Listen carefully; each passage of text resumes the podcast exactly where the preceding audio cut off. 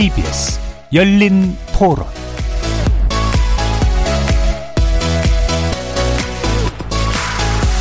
안녕하십니까. KBS 열린 토론 정준희입니다. 그동안 이제 여성가족부 정책을 펴온 거 보니까 남성들을 차별하는 것 같고 남성이든 여성이든 좀 평등하게 이렇게 정책을 좀 폈으면 좋겠다. 그래서 나는 여성가족 폐지에 대해서 어쩔 때는 좀 공감할 때도 있고. 지금 여성가족부가 하는 일 자체가 너무 편향돼 있어요. 그러니까 약자를 보호한다는 그런 측면이라면 괜찮은데 조정은 돼야 된다 싶습니다. 회사 내에서 이제 뭐 성추행이나 뭐 그런 문제가 있었을 때 그러니까 그냥 인사 발령만 시키고 나중에 이제 결국엔 근데 다시 바로 옆 부서에서 또 일할 수도 있고 이런데 그냥 단기적으로 그때만 이제 떨어뜨려 놓고 나중에는 그 피해자한테 계속 얼굴을 또 봐야 되니까 또 상처잖아요. 처벌도 좀 경미했던 것 같아요. 편이 갈린 것 같아요. 어떤 뭐 정치적인 부분 때문에 본인들이 뭐 불합리를 받는 것들이 어때 못 받아가 이제 한 특정한 타겟 목표가 있으면 책임을 서로 미루기가 쉽잖아요. 실제적인 얘기를 해야죠. 굳이 얘기하자면은 뭐 심상정 후보나 그쪽은 뭐 예전부터 그래왔으니까 나머지는 뭐 아니라고 봅니다. 그 유력한 두 분은 전혀 그쪽에 상관없이 그냥 자기 표 때문에 슬쩍 얘기하는 정도라고 생각합니다. 거리에서 만나본 시민들의 목소리 어떻게 들으셨습니까? 생물학적 성별을 넘어서 사회적, 문화적으로 구별되는 성을 가리키는 말 젠더. 이번 20대 대선에서 중요한 이슈 중 하나가 되고 있는데요. 특히 성평등 제고보다는 젠더 갈등의 구도로 부각되는 게 이번 대선의 특징입니다. 여성가족부 폐지냐 존속이냐로 단순화된 대선 후보 간 입장차가 지지 집단을 가르고 있기도 하죠. 국민의힘 윤석열 대선 후보가 지난달 7일 SNS에 올린 여성가족부 폐지 한 줄 공약을 두고 정치권에서 젠더 논쟁이 다시 점화됐고 그 여파는 현재까지도 진행 중에 있는 것 같습니다. 여성가족부 폐지 여부를 둘러싼 논쟁이 심화되면서 또 모든 성평등 이슈를 잠식한 거 아니냐는 우려마저 제기된 상황이죠. KBS 열린 토론에서는 지난 1월부터 매주 수요일마다 주요 정당 대선 후보들의 공약을 집중 분석해보는 코너 정책의 시간 실전편을 마련하고 있는데요. 오늘은 그 다섯 번째 시간으로 젠더 이슈 관련 공약들을 살펴보려고 합니다. 문제의 근본 원인을 살피고 대안을 제시해야 될 정치권이 오히려 젠더 갈등에 편승하거나 부추기는 건 아닌지 잠시 후 각 당 정책 대표자들 모시고 관련 공약 자세히 살펴해 보면서 합리적으로 비교 평가해 보는 시간 갖도록 하겠습니다. KBS 열린 토론은 여러분이 주인공입니다. 문자로 참여하실 분은 9730으로 의견 남겨주십시오. 단문은 50원, 장문은 100원의 정보 이용료가 붙습니다. KBS 모바일 콩 그리고 유튜브를 통해서도 무료로 참여하실 수 있고요. 이제 콩에서도 보이는 라디오로 만나실 수 있습니다. 시민 논객 여러분의 뜨거운 참여 기다리겠습니다. KBS 열린 토론 지금부터 출발합니다. 원칙을 좀 지키면 좋을 것 같아요. 그러니까 경제 논리는 좀 경제 논리로 풀고 정치 논리는 정치 논리로 풀어야 되는데 너무 급하게 내 임기 내 빨리빨리 뭔가 제도를 개선해서 뭔가 인기를 끌어보겠다. 제대로 된 전문가를 좀 초빙을 해서 좀 새로운 사람을 좀 많이 육성해주는 정책 그냥 포퓰리즘 말고 부동산이 뭐 거의 폭망했고 대원칙은 안전망이 1번이고요. 최소한의 bottom line 그냥 내가 국민이면 떨어지지 않을 가장 밑반에 여랑 야랑 같이 맞대서 어떤 컨센서스를 이루어야 되지 않겠나 싶은 그런 생각입니다. 팬데믹이 낳은 경제 위기. 어느 것도 놓칠 수 없는 성장과 복지의 과제. 우리에겐 지금 준비된 경제 정책이 절실하다. KBS 열린 토론 특별 기획 정책의 시간 실전편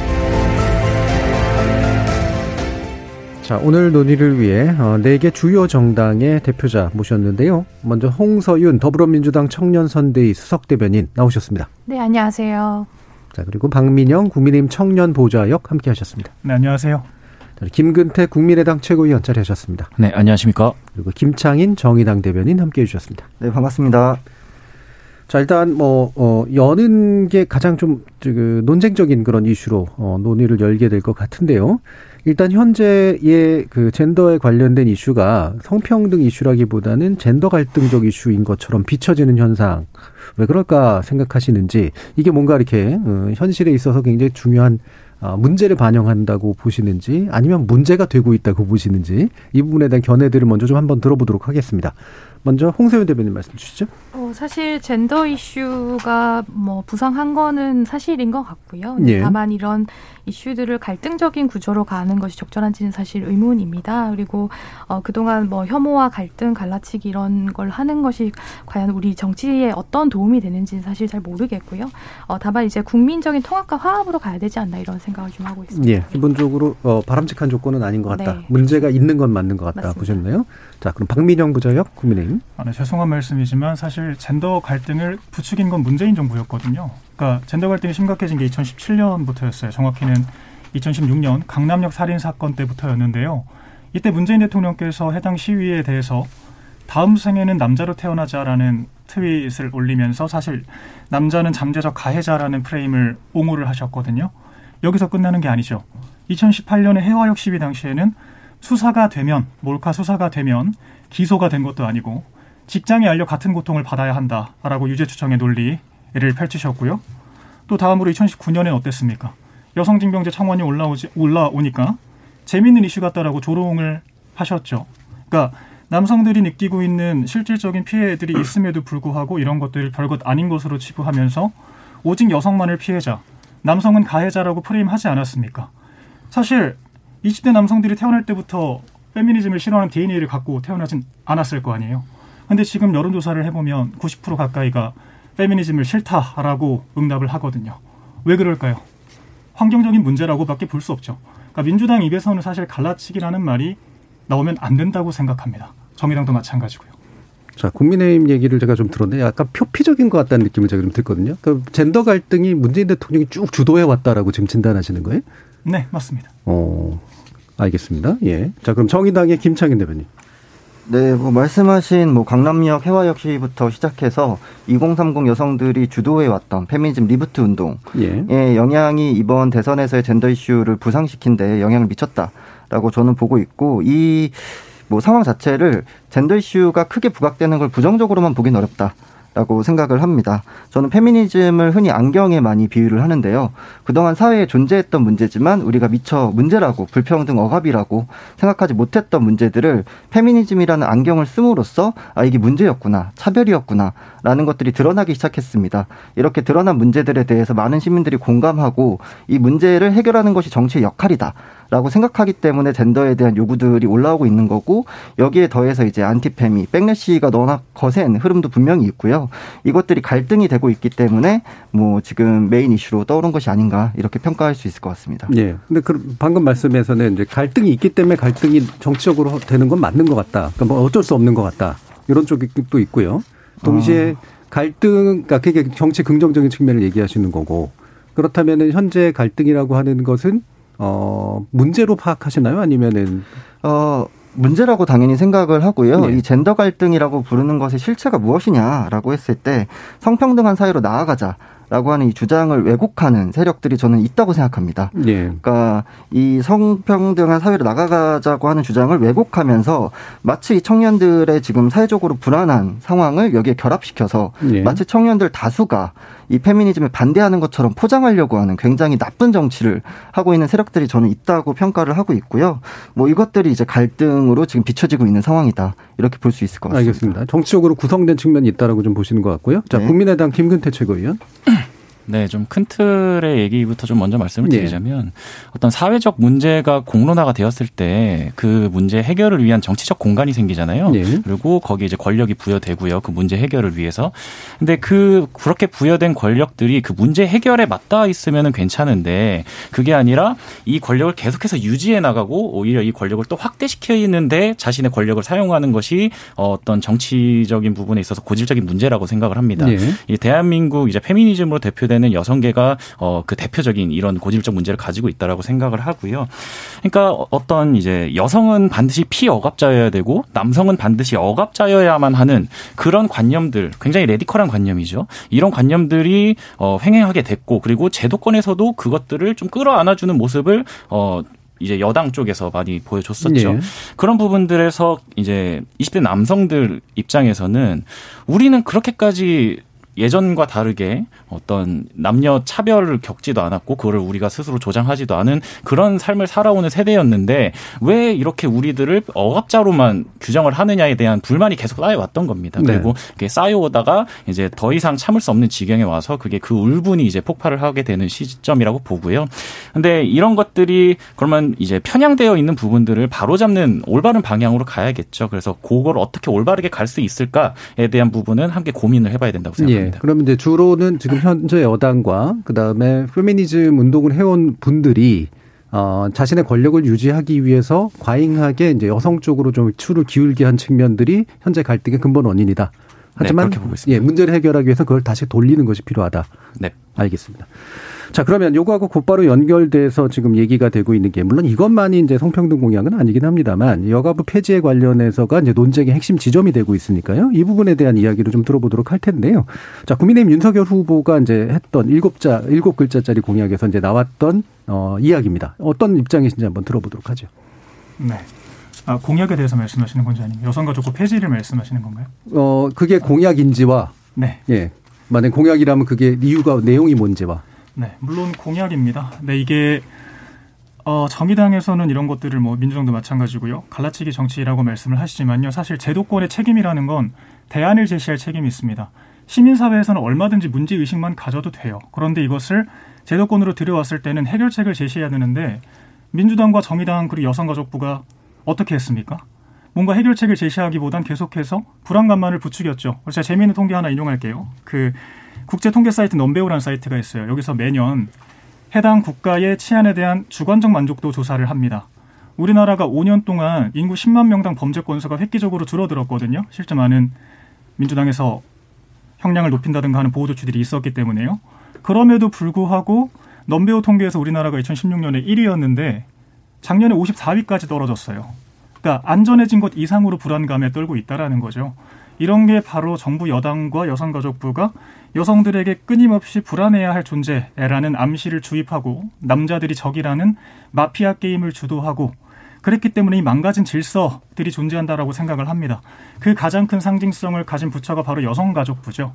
여성가족부가 얼마나 모순적인 행태를 보여왔습니까? 여성들을 위한다는 명목으로 남성과 여성이 갈등할 때는 여성의 편에 섰지만 자신의 진영과 여성이 갈등할 때는 진영의 편에 섰죠. 그런 것들이 적나라하게 드러났던 사건이 바로 박원순 사태 아니었습니까? 이렇게 기능적으로 대안을 제시하지도 못하고 오히려 젠더 갈등만 유발하는 여성가족부가 왜 필요하느냐는 거죠. 기능적으로도 사실 문제가 많습니다. 한국행정학회랑 동아일보가 작년 12월에 조사한 바에 따르면요. 그 행정 대학 전문가 436명 중에서 66.59%가 현재 부처의 중첩 및 기능이 복잡하게 되어 있어서 정리가 필요하다라고 응답을 하셨고요. 축소 및 전면 개편이 가장 필요한 부처로 여성가족부를 60%가 꼽았습니다. 겹치는 업무를 보건복지부와 노동부, 법무부로 이관해야 한다라는 의견을 제시를 하신 거죠. 그러니까 기능적으로도 당위적으로도 문제가 많은 부처기 때문에 마땅히 폐지되어야 한다라는 사실 당연지사한 그런 공약을 낸 것입니다. 네, 그러니까 폐지의 내용이 그러니까 그 기능들의 대부분은 없애야 된다고 보시는 거예요? 아니면 기능은 필요한데 그 기능을 쪼개서 다시 분산시키는 게 옳다고 보시는 거예요? 행정학회에서 말씀하신 것처럼 이미 중첩되는 업무들이 많습니다. 성범죄 업무는 법무부에서 감당을 하고 있고요. 경력 단절은 고용노동부에서 하고 있고 각종 뭐 모성복지 같은 것들은 법무부 그 보건복지부에서 고용노동부와 함께 수행을 하고 있지 않습니까? 여성가족부가 굳이 필요하지 않다는 거죠. 그러니까 그 모든 기능은 다 분산될 필요가 있고 모든 네. 기능이 다 중첩돼 있다. 맞습니다. 알겠습니다. 자, 그럼 정의당 어떤 어떤 의견이신가요? 여기에 대해서? 뭐 일단 말씀하신 이야기를 들어보면 진단의 내용이 제가 이해하기로는 예. 지금 여성들이 겪고 있는 성폭력에 대한 위협, 치안에 대한 문제가 심각하다라고 진단을 하고 계신 것 같아요. 그리고 여기에 대한 해결책이 근데 왜 여성가족부 폐지인지가 이해가 되지 않는 상황이라고 저는 생각이 되고요. 그러니까 폐지가 아니라 부족하다라는 진단이면 더 보완하고 강화해야 될 문제인 거죠. 실제 위험보다 더 과장돼 있게 한 게 여가 여가부의 책임이다 이렇게 보시는 것 같아요. 어, 네네. 어쨌든 여가부가 지금 부족하다. 라고 지금 진단을 하신 거라면 그 부족함을 어, 보완해야 되는 적이 문제고 강화해야 되는 문제라고 저는 생각을 하고요. 그러니까 이러한 차원에서 정의당은 여가부를 성평등부로 격상하고 강화해야 된다. 지금 여성가족부가 있는 조건 자체가 적은 예산으로 청소년 아동, 다문화, 가족 이런 의제들까지 다 포괄하고 있기 때문에 오히려 여성에 대한 의제에 집중할 수 있도록 개편하는 것이 더 필요하지 않을까 이렇게 지금 정의당은 안을 내고 있습니다. 네, 문제인식과 진단이 사실 다른 부분이었었거든요. 네. 그러니까 여가부가 오히려 갈등을 조장하고 위험하게 하다 하는 인식을 더 키웠기 때문에 실제보다 위험을 과장했다라는 인식이라서. 그럼 어떻게 음. 과장했는지를 조금만 더 혹시 들어볼 수 있을까요? 제가 아까 통계도 말씀을 드렸었는데 성인지 감수성 판결 알고 계시죠? 뭐 얘기를 해주세요. 그러니까 사실상 안희정 판결만 봐도 거의 뭐 객관적인 자료를 피해자의 일관적 진술 하나로 뒤집어 버린 판결이라 되게 논란이 많거든요. 그런데 정의당이 아 그럼에도 불구하고 그렇게 여성 친화적인 피해자 중심적인 판결이 이루어졌음에도 불구하고요. 시사인에서도 작년에 그 이대녀들의 인식 조사를 한번 한 적이 있어요. 뭐 잘 아시겠지만 여성들의 80% 이상은 여전히 성범죄의 불안감을 똑같이 느끼고 있었습니다. 자, 여긴 짧게만 네. 듣겠습니다. 왜냐하면 사실 네. 방금 주장하신 거는 네. 입증하기가 어려운 주장이에요. 네. 예. 예를 들면 아, 여가부가 위험을 과장했기 때문에 여성들의 인식이 바뀌었다를 입증할 수는 없잖아요. 그렇죠? 어, 지금 차이가 나타났다는 것만 알 수 있지. 그러니까 남성들을 적으로 돌리는 급진적인 대안을 마련했음에도 불구하고 불안이 증폭되기만 했다는 거죠. 그러니까 그건 주장으로. 그러니까 그거에 여가부가 예. 어떻게 기여했냐고요. 예. 여성가족부가 계속해서 제가 말씀드린 분위기를 만들지 않았습니까? 남성은 자, 잠재적 가해자. 끊겠습니다. 왜냐하면 네. 이건 주장이라고 제가 듣기 때문에 주장을 제가 펼치시기에 놔두는 거고요. 그게 네. 과학적으로 입증됐다고 얘기할 수는 없다는 거죠. 과학적 입증이 뭘 말씀하시는 건지 모르겠는데. 그러니까 여가부가 네. 갈등을 조장했다. 그 네. 변수가 여성들의 위험 인식에 영향을 미쳤다. 그럼 네. 입증이 돼요? 그 통계 가지고? 여성가족부가 문재인 정부를 등에 업고 훨씬 더 여성 정책을 적극적으로 펼치지 않았습니까? 이것도 동의하지 않으시나요? 아니죠. 그거는 그러니까 주장인 네. 거고 그렇게 인식할 수 있는데 통계치가 지금 방금 말씀하신 통계치가 그것 때문에 위험이 인식이 강화됐다라는 아니, 입증을 하는 건 아니라 아니라 그럼에도 불구하고라는 말씀을 드리는 거예요. 예. 그러니까 예. 형량 같은 것들이 강화됐고 보호 조치가 강화됐고 여성가족부가 남성을 잠재적 가해자로 몰아가면서까지 과도하게 여성들을 보호하기 위해 애썼음에도 불구하고 네. 여성들이 불안에 떨고 있다는 거죠. 거기에 플러스 알파로 남성들까지 절반 이상이 무고죄의 불안에 떨기 시작했어요. 그러니까 뭔가 대안을 제시할 때는 이 보호하고자 하는 법익과 이 보호하고자 하는 법익으로부터 침해되는 기본권의 비교 형량을 해야 되는데 남녀 모두가 불안해지고 남녀 모두가 불행해졌다면 이건 제대로 된 대안을 제시하지 못한 거 아닌가요? 그러니까 제가 자꾸 이제 분리하려고 하는 게 네. 여가부가 그런 행동을 했다라고 주장하실 수 있는데 네. 그것 때문에 여성들의 위험 인식이 부정적으로 강화됐다라고는 입증이 어, 안 되는 거니까. 말씀드리지만 그럼에도 불구하고라고 말씀드렸습니다. 그러니까 그 똑같은 얘기죠. 예, 네, 알겠습니다. 자, 국민의당 김 김근태 최고위원.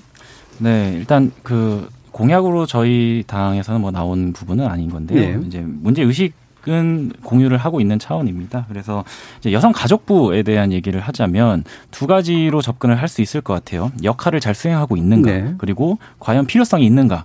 이 두 가지 측면에서 좀 고민을 해봐야 될 지점이 있다고 보는데요. 일단 어쨌거나 이제 여성 가족부라는 이름을 이름을 달고 이제 여성 운동가들이 이제 정치권에 진입해서 어떤 자리들을 만들어지고 그런 측면들이 있죠. 그러면은 그 자리에 서서 정말 진정으로 여성들을 위한 정책들을 펴왔고 어, 그런 일들을 해왔는가를 보면은 물론 말씀하셨습니다. 이제 여당 가족부라고 불리는 지경까지 왔어요. 오거돈, 뭐 박원순 이제 여러 그 권력형 성범죄를 저지른 분들에 대해서는 굉장히 외면하는 모습들, 애써 외면하고 그렇게 문제 제기를 크게 하지 않는 모습들을 우리가 분명히 봐온 측면이 있다라고 생각을 합니다. 그래서 그런 부분들이 있고 또 이제 여성 문제뿐만 아니라 여러 가지 정책들을 하는데 이제 예를 들어 뭐 가족 정책 같은 경우도 네. 세계 최저 출산율 지금 기록하고 있습니다. 굉장히 실패한 측면이 있고 뭐 청소년 정책 같은 경우도 대표적으로 뭐 셧다운제 같은 부분들 문제만을 양산하고 결국 폐지가 됐죠. 그래서 전반적으로 봤을 때 제대로 된 역할을 수행하지 못하고 있다라는 인식은 가지고 있고요. 그리고 이제 그 필요성에 대한 부분도 과연 우리 사회 우리 사회가 지금 그렇게까지 성차별적인 인식이 남아 있는 사회인 것인가에 대해서 다시 한번 재고해 볼 필요가 있다고 생각을 합니다. 네. 저도 이제 많은 어른분들하고 이제 대화를 나눠 보면은 어떤 사회적 문화적 인식 격차가 굉장히 크다는 걸 많이 느껴요. 근데 지금 제도권에서의 주류를 형성하고 있는 이제 5060 세대들 같은 경우는 이제 20년 30년 전 분들이시죠, 저보다. 어, 그분들이 겪었던 어떤 성차별적인 경험들은 분명히 존재했을 거라고 봐요. 근데 네. 하지만 제가 또 그걸 다 이해하지는 못하거든요. 왜냐하면 제가 그 시대를 살지 않았으니까 반대로도 마찬가지일 거라고 봅니다. 지금 상황을 보면은 이제 결혼정보 회사들이라든지 어떤 여론조사 업체들이 이제 조사를 해보면 2030 세대들한테 자녀의 성별을 어떤 성별을 선호하십니까라고 물어봤을 때 여아를 선호하는 비율이 66%막 이렇게 나오고 있어요. 그러니까 거의 남마를 선호하는 것보다 네네. 지금 두 배 이상 나온다는 거죠. 물론 이게 이제 성평등이 이루어졌다라는 이제 정확한 근거로 사용되기에는 뭐 직접적인 연관성은 네, 없지만 네. 적어도 성차별이 존재하는 사회라면 그리고 2030들이 그렇게 느끼고 있다라고 하면은 내가 아이를 낳았을 때 어, 여아를 낳겠다라는 대답을 과연 할 수 있을 것인가 이런 부분들을 좀 한편으로 생각을 해본다면 예. 이제 좀 세대별로 분리를 해서 이제 아래 세대들은 어느 정도 성평등이 어느 정도 이루어진 상황이라고 인식을 하고 예. 이제 윗 세대에서 어, 벌어졌던 어떤 성차별들 아직 해결되지 못한 부분들도 있겠죠. 그래서 예. 좀 세대 간 분리를 시켜서 우리가 고민을 해볼 필요가 있지 않겠는가. 그러니까 세대 간에 이제 분명히 차이가 있다라는 진단을 해주셨고, 네. 그게 여가부하고 관련해서는 그러면 어떤 입장이신 건가요? 그러니까 여가부 관련해서는 그러니까 문제점을 이제 지적을 하는 부분이 이제 5060 제도권 주류 사- 이제 정치인들이 어떤 정책들을 펼치다 보니까 이런 부분들을 잘 챙기지 못했었던 것 같아요. 예. 그래서 뭐 이제 여성가족부의 역할을 제대로 수행하지 못하고 있다라는 문제식 가지고 있, 다라고 거기서 말씀을 드렸고 있었고, 예. 이제 이런 부분도 어떻게 우리가 세대 간을 잘 나눠 가지고 정책을 수용할 수 있을까에 대해서 고민을 해봐야 된다라는 음. 이제 문제의식 정도 가지고 있고요. 예. 근데 이제 국민의 당에서는 어떤 정부 부처를 개편하는 일은 또 한 부처만 딱 해가지고 할 수 있는 아- 일은 아니에요. 예, 예. 이제 종합적으로 좀 판단해가지고 진행이 돼야 되기 때문에 그런 부분들 고민하고 있다 이렇게 예. 그러니까 말씀드리겠습니다. 일부분 이제 성평등이 실현된 영역과 그렇지 않은 영역이 있는데 여가부 여기서 너무 일률적으로 네. 해온 측면이 있어서 그건 문제였다. 네. 다만 그거를 개편하는 방식에 있어서는 어, 행정적으로 좀 따져보아야 될 것들이 좀 많다. 네. 이렇게 요약할 수 있겠네요. 자, 그러면 더불어민주당 홍소연 대변인. 네, 굉장히 많은 얘기를 해주셔서 좀 경청을 했는데요. 어, 사실 말씀하신 대로 이 성인지 감수성이나 혹은 성평등과 관련된 인식은 사실 세대별로 좀 차이가 있을 수 있습니다. 네. 예를 들어서 어, 노동 인식도 마찬가지 아닙니까? 그러니까 세대별로 노동 인식이 다르듯이 그렇게 다르기 때문에 그렇기 때문에 이재명 후보는 이제 여가부에 대해서 이 개편안을 내놓은 거고요. 되게 대대적인 개편과 좀 실용적인 개편이 필요하다고 말씀을 하시면서 이제 여성가족부를 성평등 가족부로 좀 개편을 해야 된다고 얘기를 하고 있습니다. 그래서 이 내용이 사실은 이제 여성 가족부가 여성만을 위한 가, 그 부처는 아니고요. 실제로 따져보면 앞서 정의상에서도 말씀해 주신 것처럼 가족 정책들이 상당히 많은 부분을 차지하고 있는데요. 어, 그 중에서도 뭐 저희 이제 민주당에서는 1인 가구까지 고려를 하고 있고, 그 다음에 이제 말씀하신 대로 성, 성평등과 관련해서 어떤 세대적 관점을 반영해야 된다고 한다면 그런 부분은 이제 반영을 해서 예를 들어 일자리 차별을 없애기 위한 고용평등 임금 공시제 이런 것들을 좀 진행하려고 하고 있고요. 그다음에 또 육아휴직 같은 경우에는 과거와 달리 최근에는 어 아빠들도 육아휴직을 선호하기 때문에 네, 그 부분 아마 뒤에서 좀더 네, 그래서 것 이제. 그런 예. 육아휴직 등록제들을 하려고 하는 상황이라서 어, 그런 지점에서 보면은 세대의 어떤 그 성평등 인- 인식 수준을 음. 충분히 반영한 이 성 그 여성 가족부를 성평등 가족부로 개편하는 것은 당연히 필요한 지점이라고 저희는 생각하고 있습니다. 예. 그래서 저 일정한 이 성인지 감수성에 대한 인식이 세대 차에서 나타나니까 그거를 고려한 정책을 여가부가 펴되 네. 성평등 가족부의 형태로 해서 확장해서 펴는 게 맞다. 그렇죠. 문제가 있다고 해서 모든 걸 없애는 것은 능사는 아니고요. 그래서 예. 그렇기 때문에 문제가 있거나 혹은 오류 지점이나 혹은 개선점이 필요하다면 그것을 보완하는 것으로 가야 되고 개편하는 것으로 가야 되지 없앤다는 것은 저는 사실 좀 이해가 되지 않습니다. 예. 윤석열 후보 쪽은 그래서 모든 기능이 중첩돼 있고 여가부가 굉장히 부정적인 역할을 했기 때문에 적극적으로 폐지해야 된다라는 입장이시고요. 정반대로 심상정 후보 쪽은 오히려 강화해야 된다라는 그런 네, 입장이시고요. 뭐 두 분이 말씀하셨으니까 예. 좀 뒤이어서 잠깐 좀 말씀을 드리면 일단은 민주당 정권의 권력형 성범죄에 대한 내로남불에 대해서는 저는 정확히 비판해야 된다고 생각하는 거고요. 여기는 앞에 이제 달고 말씀을 드리면 이제 여성가족부가 필요하냐, 필요성이 있냐라는 이야기를 해주셨습니다. 근데 여기에 대해서 그러면 지금 여성에 대한 차별이 없다면 다 해소가 됐다면 필요성이 없다라고 이야기할 수 있겠지만 그렇지 않다라고 이제 진단을 하고 있는 입장이고요. 우리나라가 성별 임금 격차가 OECD 1위입니다. 우리나라 자본주의 사회인데 돈으로 차별하는 것이 가장 핵심적으로 뭐 이해될 수 있는 거 아니겠습니까? 예. 여기에 대해서 뭐 차별이 없다라고 이야기하기는 어려울 것 같고 또 지금의 청년 세대는 이 차별과 무관하다 라고 이제 주장을 또 하신 것 같은데 제가 이해하기로는 예. 근데 지금 사이버 성폭력 범죄 같은 경우에는 이제 우리 세대 청년 세대에 들어서 생긴 문제잖아요. 여기에 대해서 사이버 성폭력 범죄의 가해자 피의자의 95%가 남성입니다. 이게 구조적 문제가 아니라고 얘기하기 어려운 예. 수준이라고 저는 생각하고요. 그러면 이 지금의 청년 세대 여성들이 겪고 있는 불평등이 없다라고 얘기할 수 있는 거냐? 저는 이런 말씀도 드리고 싶습니다. 전, 전 없다고 생각을 합니다. 네? 전 없다고 생각합니다. 예, 혹시 사실- 2030 세대 성별 임금 격차 몇 퍼센트인지 알고 계신가요? 그러니까 그것은 조금 더 낮죠. 아니, 몇- 몇 그러니까 퍼센트인지 17만 원 정도 계시냐고요? 수치라고 알고 있어요. 그러니까 어. 전체 생애 주기 차원에서 고민을 해야 되는 거고 아니요, 저는 젊은 세대에서 없다라고 전제를 드렸고요. 5% 차이가 나요. 근데 사실 남성들이 이공계에 훨씬 많이 가고 우리나라 100대 기업의 90% 이상이 제조업이거든요. 그럼에도 불구하고 임금 격차가 안 난다라는 건 사실 취업 단위에서의 차별이 있는지에 대한 객관적인 증거가 없다라는 것인데 지금 보시면 아시겠지만 자 알겠습니다. 여성가족부가 진, 정작 차별받은 우리 어머니 세대를 위한 정책을 하지 않았습니다. 자 됐고요. 임원회당제 제대로 한 적이 없거든요. 여기서 논쟁이 계속되면 여가부 폐지에 관련된 입장을 물었는데 이게 네. 뒤에서 얘기할 것들이 다 확산돼 가지고 나오니까요. 제가 입장들을 다시 한번 정리하겠습니다. 윤석열 후보 입장 정리했고요. 심상정 후보 입장은 강화가 필요하다는 쪽이고 안철수 후보 입장은 일단 어느 정도의 개편은 필요한 것 같은데 구체적인 어떤 방향을 좀 더 고민해 볼 내용이고요. 저희 당의 이제 청년들 입장에서 계속해서 의견을 내는 부분은요. 좀 제로 베이스에서 다시 생각할 필요가 있다. 음. 기존에 행하던 어떤 관행들 그리고 기존에 잡혀 있던 관념들을 제로 베이스에서 다시 한번 생각해 보자. 그래서 어떤 포맷이라는 단어를 좀 사용하고 있거든요. 예, 예. 이제 물론 그게 의견이 이제 다 수용된 건 아닙니다만 이런 의견들 내고 있습니다. 예, 알겠습니다. 자 그리고 이재명 후보는 이제 성평등 가족부로의 개편을 얘기를 했습니다. 자, 그러면 어 성범죄 근절 관련 공약으로 이제 넘어가 볼 텐데요. 어 성범죄에 예를 들면 문제가 있다라고 하는 건 인식하고 그거를 강화하는 쪽으로는 대부분의 후보들이 비슷한 것 같거든요. 그래서 아까의 어떤 논의하고는 또 약간 또 격차가 좀 있는데요. 더불어민주당 얘기부터 먼저 좀 들어보죠. 어떤 입장이 어떤 견해들을 가지고 계신가요? 우선 더불어민주당은 우선 성폭력과 관련된 젠더 폭력과 관련된 어, 문제가 있다고 보고 있고요. 그래서 크게 네 가지 공약도 제시를 했습니다. 특히 뭐 데이트 폭력과 관련된 처벌법이나 스토킹 범죄에 대한 반의사 불벌죄와 관련된 내용도 있고요. 또 또 이제 아동과 청소년 관련 성범죄들이 점점 늘어나고 있기 때문에 관련된 어, 문제에 대해서 이제 무관용의 원칙을 적용해야 된다. 그리고 성착취물 유통 차단을 위해서 이제 국제 공조. 왜냐하면 저희가 네. 엠번방 사건을 통해서도 상당히 문제가 심각하다는 것을 알지 않았습니까? 그리고 어, 저희 민주당에서 이제 엠번방 사건 최초 공론자인 박지원 활동가를 영입하면서 오늘도 이제 디지털 폭력과 관련된 어, 디지털 성범죄와 관련된 그 정책들과 그 공약들을 좀 어, 제시를 했는데요. 특히 이제 전담 수사대 설 설치는 상당히 필요한 지점이고 또 이제 디지털 성범죄 피해자 원스톱 지원 센터가 지금 이제 경기도에 설치가 되는데 그것들이 좀 전국적으로 확대돼야 되는 문제 그리고 불법 변형 카메라의 어떤 그 유통 이력 그러니까 소위 말하면 그 불법 카메라를 사게 되면 그것을 등록하게 하는 문제 그리고 디페이크 표시 의무제들을 도입하자는 얘기를 했었고요.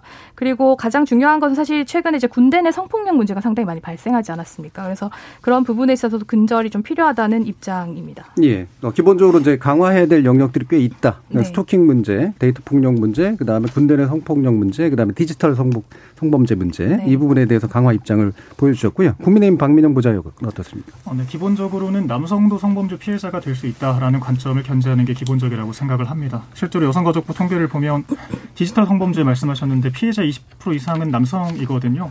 30% 가까이 됩니다. 아, 네. 네. 근데 가해자가 남성인 것에 자꾸 주목을 하시는데 남자가 남자한테 피해를 당하면 피해가 아닌 건 아니지 않습니까? 그렇죠. 사실 전 전혀 무관한 말씀을 하신 거라고 생각을 합니다. 일단 저희 기본적인 기조는요.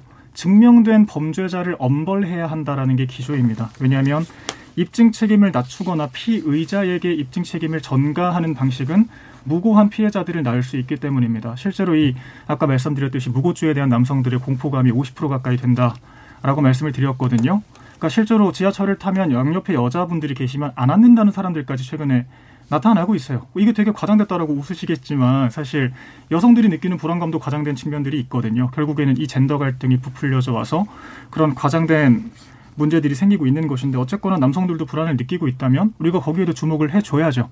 그리고 실제로 무고죄 관련해서 최근에 굉장히 기소되는 비율도 늘어나고 있고요. 네. 그런 사례들도 많이 보고되고 있죠. 최근에 40대 남성 가장이 20대 여성한테 일방적으로 구타를 당했는데, 네. 이게 혹시나 성폭행으로 고발을 당할 고소를 당할까봐 아예 대응도 안 했다라는 기사 보셨을 거예요.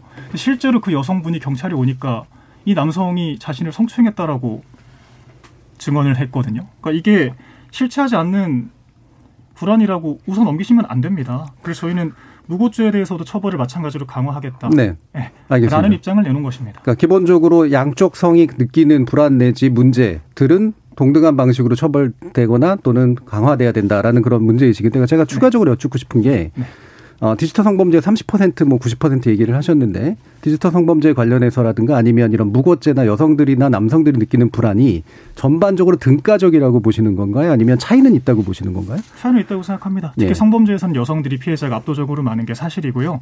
다만 우리 오해와는 달리 살인범죄나 폭력범죄 피해자 남성들이 훨씬 많습니다. 그래서 우리가 뭐 도어락을 나눠준다거나 뭐 안전 뭐 귀가를 도와준다거나 했을 때 남성들을 굳이 배제하는 여성 정책이 좀 불필요하다고 생각합니다. 알겠습니다. 자, 그러면 국민의당은 김기태 최고위원 어떤 이 성범죄 관련해선 입장 얘기해 주시죠. 그러니까 이 두 가지를 구분할 줄 알아야 된다고 봅니다. 범죄의 영역과 문화의 영역. 예. 근데 아까 이제 정의당 그 패널 분께서 말씀하시기를 청년 세대에도 문제가 있다, 범죄가 이루어진다라고 얘기를 하는데 그건 범죄의 영역이죠. 범죄 자지 그게 남성이라고 해서 남성을 일반화하는 방향으로 가면 안 된다라는 겁니다. 근데 그런 접근을 하기 때문에 거기에 대한 불만 들이 지금 2030 남성 세대에서 계속 쌓여온 거죠. 네. 그래서 우리가 이런 것들은 범죄는 당연히 엄벌해야 됩니다. 그리고 이건 사법의 영역이고 범죄를 예방해야 되고 근데 모든 범죄를 또 예방할 수는 없으니까 범죄가 이루어졌을 땐 그 처벌을 철저하게 해야 되는 것이죠. 여기에 대해서는 모두가 동의할 거라고 생각을 네. 합니다. 근데 다만 이제 어떤 성차별이라든지 또 문화적인 영역들 이런 부분에 있어서는 지금의 2030 세대들은 그렇게 큰 차별점을 느끼지 못한다. 이미 어느 정도 평등한 수준으로 어 문화가 형성되어 있다. 요거 두 지점을 좀 구분해야 된다라고 생각을 합니다. 예. 그럼 성범죄 영역에 있어서는 역시 마찬가지로 강화 입장. 네. 근데 사실 지금 안철수 후보가 낸 내용을 보면 굉장히 강한 입장들이 나왔거든요. 네, 저희도 이제 무고죄 처벌 강화 얘기를 했고요. 그리고 예. 이제 각종 성범죄들에 대해서도 철저하게 처벌하겠다 이런 입장 견지하고 있습니다. 알겠습니다. 자, 정의당 김창인 대변인. 네, 일단은 이 성범죄 관련한 문제를 구조적 차별, 구조의 문제로 바라봐야 된다는 입장을 다시 한번 말씀드리고요. 이게 구조적 문제가 아니라고 얘기하는 게 더 이상한 거죠. 구조의 문제라고 얘기하는 건 남성 개개인에게 책임이 있다라는 이야기가 아닌 거죠, 오히려.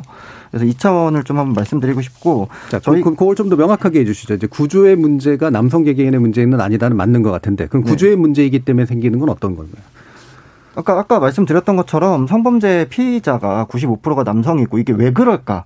를 생각해 봤을 네. 때, 그러니까 여성에게 불평등하고 차별적인 구조적 조건이 있기 때문에 권력이 훨씬 더 쉽게 행사되는 경향이 있다라는 거죠. 그렇기 음. 때문에 이게 범죄율도 그렇게 나오는 거다라고 보는 게 저는 맞다라고 생각을 하고 이게 남성 개개인의 문제가 아니에요. 그 책임으로 미루겠다라는 것이 아니라 그래서 이런 구조를 바꿔야 한다. 그래야 성평등 그러니까 남성 우위적. 구조이기 때문에 상대적으로 남성이 폭력을 저지를 기회들이 아, 상, 상황들이 많아지는 건 맞는데 대신 그거는 남성 개개인이 남성이라서 생기는 문제는 아니다. 그렇죠. 예. 이 사회가 가부장제이기 때문인 거죠. 예. 네. 대부분의 남성은 권력이 없는데 그럼 왜 남성 전체를 잠재적 가해자라고 하시나요? 남성 전체를 잠재적 가해자라고 제가 얘기한 적이 없습니다. 정의당의 기본적인 입장이 그렇지 않습니까? 정의당이 공식적으로 그런 입장을 낸 적이 없습니다. 네, 장영 씨 같은 경우에는 뭐 거의 사건 하나 터지면 바로 가져와 가지고 뭐 페미니스트가 싫으면 여성을 죽이지 말라 뭐 그런 말씀하시던데 같은 맥락 아닌가요? 저는 지금 국민의힘께서 굉장히 감정적 대응을 하는 거 계신데 어 남성들이 권력이 없다라는 객관적 근거가 사실은 남성의 대다수는 권력이 없다고 말씀. 대다수라고 하는 객관적 근거가 있으실까요? 어떤 권력을 말씀하시는 건 권력형 성범죄 그 권력을 말씀하신 거라면 그렇기 때문에 그런 구조적 네. 차별이 있다고 말씀하시는 정치적인 거고요. 뭐 능력을 가진 사람이나 뭐 고위직에 계신 어르신분들은 그럴 수 있겠죠. 국민의힘은 구조적 네. 차별이 없다고 생각을 하시는 겁니까? 구조적 차별이 존재할 수 있지만 이게 부처 단위의 노력이 자, 필요한 예를 정도는 들면은 아니다라고 자, 그, 말씀드리겠습니다. 그 여기서 권력도 두 가지 문제가 있는 거잖아요. 이를테면 데이트 폭력에서 보통은 남성이 여성에게 이제 행사되는 데이트 폭력의 경우들이 많잖아요. 네. 자, 이거는 권력의 문제입니까 아닙니까? 이건 물리력의 문제죠. 그러니까 물리력이라고 하는 것도 일종의 권력이잖아요. 왜냐하면 사실 데이트 폭력에 있어서 남성들이 가해자인 경우가 많지만 예. 사실 여성들이 데이트에 있어서 더 주도권을 갖는 경우도 많습니다. 그뭐 대표적인 예로 남성들이 대부분의 데이트 비용을 쓰고 사실 데이트 아니, 그러니까 관계에서 데이트 폭력하고 그거는 상관이 없는 거죠. 아, 네, 용돈 그러니까요. 문제는. 그러니까 예. 물리력의 물리력의 문제라는 구분을 짓기 위해서 설명을 드리는 거예요. 예. 네, 그래서 남성들이 통상적으로 물리력을 더 강하, 강하게 갖고 있기 때문에 뭔가 통제 관계가 형성됐을 때 훨씬 더 폭력적인 방식으로 예. 발현될 가능성이 높죠. 전 그걸 부정하지 않습니다. 아니 지금 현대 문명 사회에서 물리력이 기준이라는 게 저는 그렇게 말씀하시는 게 설득력이 무슨- 무슨 전혀 없다라고 생각이 거죠? 들고요. 지금 네. 정의당 정책을 원래 이야기해야 되는 시간이었는데 예. 뭐 이건 좀 이따가 말씀드릴까요? 예, 마찬가지로 그럼 데이트 폭력에 대해서는 어떻게 말씀하시면 보시는 제가 거예요? 그 이렇게 얘기하시면서. 끼어들 일이 없을 것 같습니다. 그러니까 데이트 폭력 문제도 사실 마찬가지인 거죠. 거기에서 남성의 가해자가 훨씬 더 많은 이유, 이 통계치가 왜 그런 거냐를 한번 분석해 보자라고 했을 때 이게 구조적 차별이 아니라고 얘기하면 도대체 뭐 때문이냐라고 물어봤는데 권력이라는 때문이라고 하니까 하시길래 제가 그건 너무 모호한 기준이라고 말씀을 드린 거지 않습니까? 구체적으로 말씀해 달라는 거죠. 그러니까 구조적 차별이 있다고 주장을 하고 계시잖아요. 주장하시는 측이 예, 그러니까 이 부분을. 제가 이제 다시 한번 쭉 돌아가면서 여쭌 게, 그러니까 이를테면 젊은 남성들이 일반적으로 우리가 생각하는 사회적 권력을 가지고 있는 존재들은 아닌 경우들이 많으니까. 다만 남성과 여성의 데이트 과정에서 언뜻 보기에는 권력 속의 지위는 비슷하지만 비슷하지만 물리적으로 아무래도 권력적 차이가 나타나기 때문에 생기는 문제인 건 맞는 것 같다라고 얘기를 하신 거고 이 부분이 이제 개개인에게 잠재적 가해자로 돌리지 않아야 되는 문제라면 그걸 구조적 문제로 어떻게 바라보고 계시냐. 그러니까 예를 들면은 최근에 이제 한창 이제 이슈가 됐던 게 설거지론 같은 게 있을 텐데요. 네. 이게 남성과 여성의 데이트 관계로 이야기를 해보자고 했을 때 그러니까 남성이 이제 어떤 연인과 연애를 하다가 헤어지고 다른 연인들을 여러 명 만나는 것은 아무런 문제가 없는 것이지만 여성이 연인과 헤어지고 나서 다른 남성들을 여러 명 만나고 결혼할 대상을 만나는 것은 굉장히 문제다라고 이야기하는 그런 이슈가 하나 있었거든요. 그러니까 요 관계 자체도 이렇게 사회적으로 언급되고 이야기되는 것 자체도 사실은 권력의 문제인 거죠. 왜 음. 여성은 연애를 그렇게 많이 하면 안 그건 약간 겁니까? 옆으로 문화적으로 퍼진 문제 같고요. 데이트 폭력에 집중한 문제는 아닌 것 같은데. 해석을 좀 자의적으로 하신 것 같습니다. 자, 그, 어, 일단 네, 더 얘기를 해주죠. 예. 그러니까 이런 사회적인 관습과 문화가 가부장제 때문에 잔존해 있는 거기 때문에 예. 이 과정에서 여성의 입장에서는 이일대일 관계를 맺어나가는 데 있어서 훨씬 더 조심스러워 할 부분들이 많을 수밖에 없다는 거죠. 그것이 권력 간의 불평등한 문제다라고 충분히 저는 이해할 수 있다. 이렇게 말씀을 드리고 싶습니다. 예, 알겠습니다. 자, 그러면 지금 약간 이제 시간 일부 이제 마치기 전에 한 3, 4분 정도 남아서요. 방금 이제 나온 얘기들 가지고 간단하게 더 한 번씩 얘기를 해주셔도 좋습니다. 먼저 국민의힘부터 얘기해 보시죠. 네, 그 약간 정의당 패널 분께서는 좀 자의적인 해석을 많이 하시는 것 같아요. 사실 설거지론의 근간은 뭐냐면요. 여성들이 나는 독방 육아 때문에 결혼하기 싫다라는 것에 대해서 남성들도 이제 가부장제 의무를 벗어던지고 내가 경제력을 증명했는데 왜 내가 여성들을 걷어 먹여야 되냐 라는 가부장제 의무에 대한 거부 표시라고 해석하는 게 일반적이거든요. 그러니까 사실 남성과 여성 모두 가부장제 과도기에서 의무를 벗어던지고 싶은 겁니다. 근데 우리 사회가 유리천장을 뚫고 싶은 여성에게는 주목했지만 유리바닥 아래로 떨어질 수 있는 계속 경쟁의 늪에 빠져야 되는 남성들에게 주목하지 않았기 때문에 지금 문제가 되고 있다는 거죠. 남성들의 박탈감 문제. 네, 실제로 여성들은 하위 10% 소득을 가지고 있어도 50% 가까이 결혼을 해요. 하지만 남성들은 하위 10%의 경우 6%밖에 결혼을 못 합니다. 정확한 정비례 그래프를 그리거든요. 그러니까 남성들에겐 사실 경제력이라는 게 가부장제 의무화에서 일종의 생존 경쟁과 같은 것인데 거기서 낙오된 남성들을 보호해야 한다라는 목소리 누구 한 명이라도 낸적 있습니까? 근데 지금 오히려 국민의힘이 여성가족부 폐지 공약을 냈지 않습니까? 근데 일부 지지자 중에서는요. 그래도 좀 여성 정책도 해야 되는 거 아니냐라는 문제 의식을 가지고 계신 분들이 굉장히 많고 그래서 저희가 쇼츠 40% 가까이를 여성들을 위한 자, 정책으로 짧게만 구성했습니다. 1분씩 들어야 되기 때문에요. 네, 예, 거기까지. 듣고요. 아니, 그래서 예. 노력을 하고 있다라는 거죠. 그러니까 저는 방금 말씀하신 남성들이 이제 가부장제에서 가지고 있어야 될 책임. 이라는 과중한 부담. 말씀해 주셨는데요. 예, 예. 그러니까 그것을 벗어 던지고 평등한 사회로 나아가자라는 게 페미니즘이 가고자 하는 안 방향인데 근데 왜. 페미니즘이 문제라고 얘기하시는지가 이해가 잘 안 되는 거예요. 알겠습니다. 예. 외면하신 자, 자, 국민의당 얘기하시죠. 네. 이제 국민의당에서는 한 가지 이제 공약 얘기를 좀 추가적으로 하고 싶은데요. 이제 비동의 간음죄에 대한 얘기입니다. 그래서 저희들이 이제 그 처음에 이제 안철수 후보가 비동의 간음죄 공약 도입, 그러니까 도입에 대한 공약을 제시를 했는데요. 이제 여러 청년들의 우려 섞인 목소리가 있었습니다. 이게 안 그래도 지금 사법적인 영역에서 성인지 감수성에 의한 판결에 대한 우려들이 좀 확산되고 있는 가운데 이제 비동의 간음죄라는 것이 또 하나 신설되면은 예. 어 이게 형평성 차원에서 무너지는 것이 아니냐라는 우려들이 있어서 예. 이런 부분을 충분히 논의하고 이제 토의를 해본 결과 비동의 간음죄 공약은 철회하는 것으로 이제 공식적으로 아, 나왔습니다. 거고요? 그래서 예. 그런 부분 한번 말씀을 드리고요. 그래서 이제 우리나라 형법에서 297조부터 305조까지 이제 성범죄에 대해서 다루고 있는데요. 이제 물리력이 동원되는 성범죄는 당연히 이제 처벌이 되는 거고 또 그것이 이제 뭐랄까요 사법적인 영역에서 빗 빠져나가기도 쉽지가 않죠. 근데 이제 무- 그 물리력이 동원되지 않는 범죄들 이제 권력에 의한 이제 뭐 위계에 의한 간음이라든지 뭐 위력에 의한 간음 이런 부분들은 이미 형법에 존재하고 있는 측면이 있어서 이런 부분들을 어떻게 우리가 더 보완해 나갈 수 있을지에 대해서 이제 현재 있는 법을 기준으로 좀 고민해 보- 보는 것이 좋겠다 이렇게 알겠습니다. 생각합니다. 자, 마지막으로 더불어민주당. 네, 어, 우선 뭐 저는 국민의힘이 객관적인 데이터 없이 계속 주관적인 주장을 하는 데서 좀 동의하기 어렵고요. 그다음에 말씀드리면 이제 그 아까 말씀하신 가부장제를 벗어나고 싶다고 하셨는데 가부장제도 벗어나고 싶고 성범죄도 근절하고 싶은데 그것을 예를 들어 설거지론 같은 경우도 굉장히 여성 비하적인 발언들로 이것들을 노- 많이 논의를 하고 있는데 그럼 가부장제를 벗어나기 위해서는 좀 더 긍정적인 방법을 채택할 수는 없는 건지 좀 묻고 싶습니다. 음, 예, 알겠습니다. 자, 여기까지 듣고요. 어, 일단 저희도 청취자 문자 준비되어 있기 때문에 들어보고 가겠습니다. 정기진 문자 캐스터. 네, 지금까지 청취자 여러분이 보내주신 문자들 소개합니다. 2891님, 여성가족부가 남성을 잠재적 가해자화하고 적대시해서 불안감이 높아졌다는 주장엔 동의하기 어렵습니다. 토크빌님, 여가부가 일으켜왔던 문제들의 본질은 페미니즘이라는 이념에 따라 일을 하기 때문에 생기는 겁니다. 황운규님, 모든 정책의 출발점이 남자를 가해자로 단정을 하고 시작하며 남녀 갈등을 조장합니다라고 보내주셨네요. 네, KBS 열린 토론. 이 시간은 영상으로도 생중계하고 있습니다. 유튜브에 들어가셔서 KBS 일라디오 또는 KBS 열린 토론을 검색하시면 지금 바로 토론하는 모습 보실 수 있습니다. 방송을 듣고 계신 여러분이 시민 농객입니다. 계속해서 청취자 여러분들의 날카로운 시선과 의견 보내주세요. 지금까지 문자캐스터 정희진이었습니다. 토론이 세상을 바꿀 수는 없습니다. 하지만 토론 없이 바꿀 수 있는 세상은 어디에도 없습니다.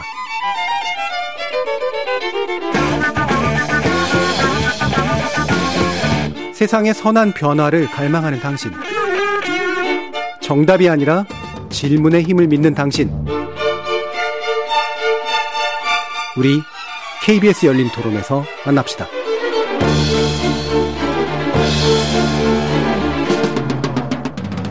대선 특별기획 정책의 시간 실전편 다섯 번째 시간으로 준비한 KBS 열린 토론 김창인 정의당 대변인 김근태 국민의당 최고위원 박민영 국민의힘 청년부자역 홍서윤 더불어민주당 청년선대위 수석 대변인 이렇게 네 분과 함께 이야기 나누고 있습니다. 자, 그러면 지금 성평등 정책, 그 다음에 여성 정책, 가족 정책, 아동 정책 등등이 이제 크게 또 묶이는 그런 식의 정책들인데요. 이게 이제 상대적으로 소외되고 있다라고 얘기되는 상황들이 있어서 근데 뭐 실제로 내용을 이제 들여다보면 꽤 많은 정책들이 준비가 되고 있거든요. 그래서 그 내용들에 대해서 좀 더 부각시켜서 얘기를 해보면 좋을 것 같은데, 어, 일단은 성평등 공약 관련해서 이제 지금 고용 문제하고 연결된 차별 내지 불평등이 보는 시각들이 또 꽤 다른 측면들이 있어서 어떤 방식으로 이 문제를 인식하고 해결하려고 하시는지, 자, 정의당 심상정 후보 공약부터 한번 들어보도록 하겠습니다. 김창인 대변인. 네, 일단은 성평등 담당관을 선출해서 배치해야 된다라는 공약이 있고요. 각 정부 부처에 배치를 해서 성차별 가이드라인을 제시하고 채용 성차별을 예방해야 된다라는 내용이 일단 하나가 있습니다. 그리고 성별 임금 격차 해소법이 예. 이때 또 하나의 내용이고요. 성별 임금 공시를 정확하게 해야 되고 공시 의무를 미이행했을 때 페널티를 부과해야 된다. 이런 류의 정책이 있고 뭐 세 번째로는 전국민 육아휴직 제도를 도입해야 된다라는 예. 내용이 있는데요. 출산 전후 휴가 90일인데 지금 120일로 늘리고 배우자 출산 휴가가 10일인데 30일로 늘리고 또 이 육아휴직에도 사각지대가 굉장히 많은데 특권 노동자나 플랫폼 자영업자분들 여기까지 확대할 수 있게 하고 이 과정에서 이제 결혼된 인원에 대한 보충 부담이 중소기업들은 있을 수 있잖아요. 네. 여기에 대해서 대체 인력 지원 센터를 도입해서 대체 인력으로 일하는 노동자에게는 평등 수당을 1.5배 정도 해서 지급하는 그리고 육아휴직에 대한 준수 여부를 감독하는데 위반을 반복했을 시에는 가중 처벌을 하는 이런 내용들로 일단 준비가 되어 있습니다. 예. 일단 성평 그러니까 채용 시 이제 성평등 담당관이 이제 관여해야 된다라고 하는 쪽. 그다음에 또 육아휴직에 관련해서는 어, 비정규직도 이 부분에 대해서 포괄될 수 있도록 해주는 여러 가지 국가적 지원책이 필요하다. 로 일단 요약이 되고 뭐 다른 부분도 얘기해 주셨습니다만 자 국민의당 안철수 후보 쪽은 어떤 부분 강조해 주시고 계신가요? 네 우선 뭐 성평등 정책 뭐 되게 이제 카테고리를 조금 더 넓힐 수도 있을 것 같은데요. 네. 이제 좀 뭐랄까요 보육적인 측면에서 네. 이제 뭐 출산율도 관련이 있을 것이고요. 두 가지 정도를 말씀드리고 싶습니다. 그래서 공공 보육 시설 확대 그리고 이제 전일제 어, 학교 를 도입하는 거, 이 두 가지를 좀 말씀드리고 싶은데요. 어, 보통 이제 맞벌이 부부의 경우 퇴근 시간 7시, 8시 이렇게 잡힐 수 있을 것 같습니다. 근데 현행 이제 돌봄 교실 같은 경우는 오후 5시면 끝나니까 그 사이에 공백이 생겨 버린단 말이에요. 그래서 어떤 이제 생산 활동을 하는데도 지장이 있고, 그리고 그런 것들이 또 어떤 악순환 고리에 있으면서 출산율을 또 저하시키는 데도 관여를 한다라고 생각을 합니다. 그래서 이제 독일형 이제 한국 그 독일형 전일제 학교를 좀 벤치마킹을 예. 해서 이제 한국형 전일제 학교를 도입하겠다라고 이제 공약을 냈고요. 근데 이제 지금 현행 돌봄 교실을 이렇게 좀 보면 어, 여성가족부, 교육부, 보건복지부 각각 따로 돌봄 교실들을 좀 운영을 하고 있어요. 그래서 이런 것들을 일원화 통해서 이제 효율적인 운영 지속될 수 있게끔 이렇게 만들겠다는 공약 냈고요. 그리고 어, 공공 보육 시설을 지금 현재 2020년 기준으로는 32% 이제 이용률을 보이고 있습니다. 근데 이거를 저희가 목표치를 70%로 잡아가지고 이제 끌어올리겠다라는 공약을 냈는데요. 32%게 수요 대비 32%다 이런 네, 네, 네, 말씀이신 거죠? 예. 네. 그래서 어 이제 매년 목표 달성을 위해 위해서 어 550개 이상의 국공 어린이집 확충 계획 그리고 2027년까지 어 지속해서 어 2027년 임기 말에는 공공 보육 이용률이 예. 70%까지 도달할 수 있게끔 하겠다. 음. 이런 공약 음. 냈습니다. 그러니까 보육 측면에 굉장히 강조를 해 주셨고 전반적으로 국가 내지 공공이 상당 부분 책임질 수 있어야 된다. 전일제 학교에 대한 제한, 그다음에 공공 보육 시설의 어, 수용 대비 이제 공급 그 역량을 2027년 네, 맞습니다. 예까지 대폭 늘리겠다. 70% 수준까지 그렇게 좀 정리가 되네요. 자, 그럼 국민의힘 윤석열 후보 쪽은 어떤 내용일까요? 박민영 보자요. 네. 사실 제가 성평등 정책에서 인정할 수 있는 두 가지는 성범죄 해결과 경력단절 예. 문제 해결입니다. 왜냐하면 여성들이 임금 격차가 급격하게 벌어지는 기준이 바로 기점이 바로 경력단절 시점이거든요. 예. 실제로 50대 이상 여성 같은 경우에는 비정규직 비율이 45%로 남성보다 1.5배가 많습니다. 그러니까 사실 대부분의 임금 격차가 정규직 비정규직의 임금 격차로 설명된다라고 할 정도거든요. 그래서 무엇보다 경력 단절 해결에 초점을 맞춰야 되고 저희는 굉장히 피부에 와닿는 정책들을 많이 준비를 했습니다. 예. 저희가 뭐 국민 공약으로 제시한 육아저택 같은 경우에도 이 코로나 시대에 언택트 경제와 재택근무를 육아휴직과 결부시켜서 일을 하면서 시간을 좀 줄이는 대신에 육아를 병행할 수 있도록 하자. 그럼 병력 단절이 발생하지 않을 테니까요. 이런 그러니까 육아를 위한 재택근무 이런 뜻인가요? 맞습니다. 예, 육아 재택 네. 맞겠습니다. 그다음에 뭐 상담 휴가를 뭐 하루 보장해 준다라거나 뭐 등하원 도우미 소득 공제를 해 준다거나 음. 아니면은 뭐 사실 가다실이나 뭐 school police 그 제도 현실화 뭐 같은 많은 쇼츠 40% 이상을 여성 정책으로 구성을 했거든요. 조만간 여성 정책 TF에서도 남성들을 배제하지 않는 음. 1인 가구 미혼 여성들을 위한 정책들이 나갈 예정입니다. 근데 사실 여기에서 핵심적인 것들이 결과적으로는 육아휴직 제도거든요. 예. 사실 민주당이 가장 실패했던 게 저출산 문제이지 않습니까? 이 작년 말 46조 원을 투입을 했는데요. 예산 사용한 걸 보면 사실 엉망진창입니다. 지금 가장 시급한 육아휴직 자원에 사용한 예산이 전체 46조 원 중에 1.5조 원으로 3%밖에 되지 않아요. 그러니까 경력 단절을 막기 위해선 취업 시에 채용 할당제 같은 주먹구구식 방식을 선택할 게 아니라 재취업 시에 어려움을 해소해 주거나 애초에 재취업이 발생하지 않을 수 있도록 육아휴직을 공고하게 해줘야 되거든요. 그런데 육아휴직 제도가 활성화되려면 중소기업들도 대체 인력을 구하는데 어렵지 않도록 그리고 네. 비용 부담을 크게 느끼지 않도록 실질적인 현금 지원을 해줘야 되는데 사실 46조 원 중에 절반 가까이가 주택 지원 대출과 같은 그냥 보여주기식 정책 구성 예, 비용 구성이거든요. 전 이런 것들은 더불어민주당이 크게 반성해야 될 부분이라고 생각을 하고요. 저희는 이런 경력 단절 문제 해결을 위한 육아휴직 제도의 현실화를 위해서 힘쓸 것을 약속드립니다. 예. 그러니까 핵심은 이제 취업에서의 불평등 문제는 상대적으로 줄어들고 있고 재취업에서의 불평등 문제가 훨씬 더 커졌기 때문에 맞습니다. 그래서 경력 단절 여성들이 최소화되기 위해서 육아 문제를 집중적으로 해결하는 네. 이 부분에 이제 어, 신경을 쓰겠다라는 얘기네요. 자, 그럼 더불어민주당 홍소연 대변인. 네, 앞서도 조금 설명드리긴 했는데요. 이제 일자리에서의 차별을 없애기 위해서 더불어민주당은 우선 채용 차별을 없애기 위한 제도들을 좀 마련할 예정입니다. 그래서 어, 핵심적으로는 고용평등 임금 공시제를 주요하게 제안을 하는데요. 실제로 얼마만큼 남녀의 그 임금이 차이가 있는지를 어, 공개적으로, 그러니까 그 투명하게, 네, 그 어, 보여주겠다는 것이고요. 그리고 말씀하신 것처럼 육아휴직에 대한 부분은 상당히 동의를 하고 있습니다. 모든 예. 정당들이 이 부분에 대해서 문제를 고민하고 있는 것 같은데요. 어, 마찬가지로 이제 민, 주당에서도 육아휴직과 관련돼서 이제 어, 부모 육아휴직 부모 쿼터제를 실시를 할 것이고요. 그다음에 육아휴직을 자동으로 등록제를 하는 육아휴직 자동 등록제를 실시를 하려고 합니다. 왜냐하면 육아휴직을 신청하는 것 자체가 사실은 그 어떤 장벽을 만들고 있거든요. 이걸 내가 신청해도 될까 눈치를 보게 되고 이제 회사의 입장도 고려를 하게 되고 한편으로는 내가 이걸 신청했을 때 불이익은 없을까 이런 고민들을 하게 되는데 그게 아니라 이제 아이가 태어나서 육아휴직을 하게 되면 이제 자동으로 신청을 할 수 있게 하고요. 자동 신청이라는 건 어떤 아, 거예요? 예. 육아휴직 자동 등록제입니다. 아, 죄송합니다. 아, 네. 예, 예. 자동 등록제고요. 음. 그다음에 음. 그러니까 태어나면 자동으로 등록돼서 네, 일정 시기에 네, 그렇죠. 육아휴직을 할 수 있게끔 예. 해주시는 거고 그 다음에 육아휴직과 관련해서 사실은 임금이 그 굉장히 좀 낮게 되어 있습니다. 육아휴직 기간 동안 그래서 네네. 그것들을 좀 현실화하도록 하는 것들을 준비하고 있습니다. 부모 쿼터제는 구체적으로 좀 설명해 어, 주세요. 부모 쿼터제 같은 경우 이제 어떤 지점에서는 이제 그 아빠와 엄마 중에 한쪽이 훨씬 더 많은 육아휴직을 쓸 수도 있는 과정이 있는 거잖아요. 예. 그랬을 때 조금 이렇게 서로 배분할 수 있게끔 해주는 것이죠. 음. 어, 네, 제가 듣기로는 남성이 안 쓰면 여성을 박탈해버리는 방식으로 아니요, 그건 잘못된 것입니다. 기사가 아, 오보이고요. 네, 정확한 것은 부모의 상황에 따라서 이것을 잘 적절히 배분할 수 있게끔 하는 그 스웨덴 네, 음, 네 음. 방식입니다. 그러니까 부모의 그, 그, 야- 양 부모의 그렇죠. 구체적인 상황에 따라서 휴직을 어떻게 믹스시킬 것이냐, 그렇죠. 이 네. 부분을 이제 정하겠다라고 하는 거네요. 어, 지금 저 전반적으로 보면 육아 문제는 다들 굉장히 강조를 해주시는 그런 영역인 것 같고, 뭐 국가 책임제 수준까지 가건, 뭐 공공에 상당한 기여가 있건 간에, 어, 취업 문제에 있어서는 살짝 좀 차이가 좀 있어요. 어, 취업, 어, 정의당하고 지금 더불어민주당 쪽은 이제 취업에서부터 생기는 불평등 문제를 교정하는 데 굉장히 많은 신경을 쓰시는 것 같고, 어, 국민의힘 쪽에서는 재취업 문제 좀 더 이제 강조를 해주시는 그런 내용이었는데 혹시 더 언급해 주실 부분 있으신가요? 사실 뭐 취업이든 재취업이든 마찬가지 아니겠습니까? 뭐 일단은 그 경력 단절이 된 여성들의 가장 큰 문제가 사실 육아 때문에 그런 경우들이 많고요.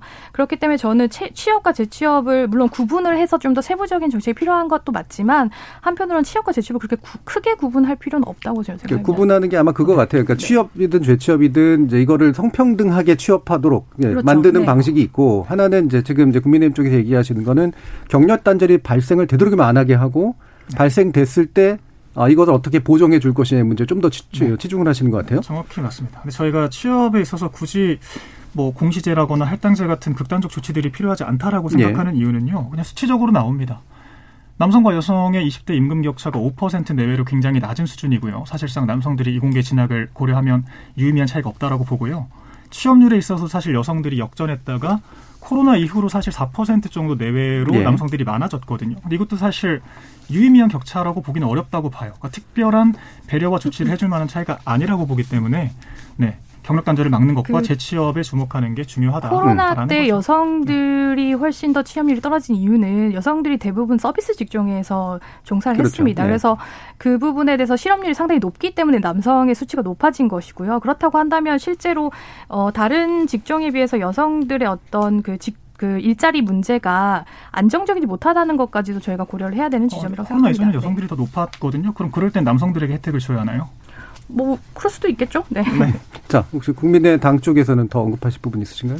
네, 저희가 이제 뭐 취업 관련된 부분에 있어서 음. 뭐 이렇게 구체적으로 준비된 부분은 없고요. 저희는 뭐 이제 전반적인 이제 일자리가 많아져야 또 음. 그런 부분들의 여유가 생기고 이제 기존에 있는 것들도 보완해 나갈 생각들은 가지고 있습니다. 알겠습니다. 또 정의당 쪽에서는 일단은 저희는 이제 경력 단절 문제에 대해서 국민의힘도 이렇게 전향적인 입장이라는 것이 매우 네. 좋은 원래 일이라고. 저는 생각을 예. 하고 있고요. 일단 그 부분에 대해서 전적으로 동의를 하고 예. 같이 해결해야 될 문제다라고 말씀을 드리고 싶고 이제 다만 이제 취업 차별 채용 관련한 문제에서도 이제 완전히 우리나라가 해소된 상황은 아니다라는 이야기를 드리고 싶고 그러니까 예를 들면은 남성을 우선적으로 선발하고자 서류나 면접 점수를 조작한 사례들이 2015년 16년에도 있습니다. 그런 사건들이 있고 국민은행과 가스안전공사에서 있었었고요. 그리고 실제 이제 임금 격차 같은 경우에도 그러니까 서로 다른 직종에서 발생하는 게 아니더라도 같은 직종에서 같은 일을 하는데도 임금 격차가 있는 사례들도 분명히 존재합니다. 예. 이제 LG 케어 솔루션 같은 경우에는 AS 기사를 하는데 남성은 건당 3만 원, 여성은 건당 3천 원.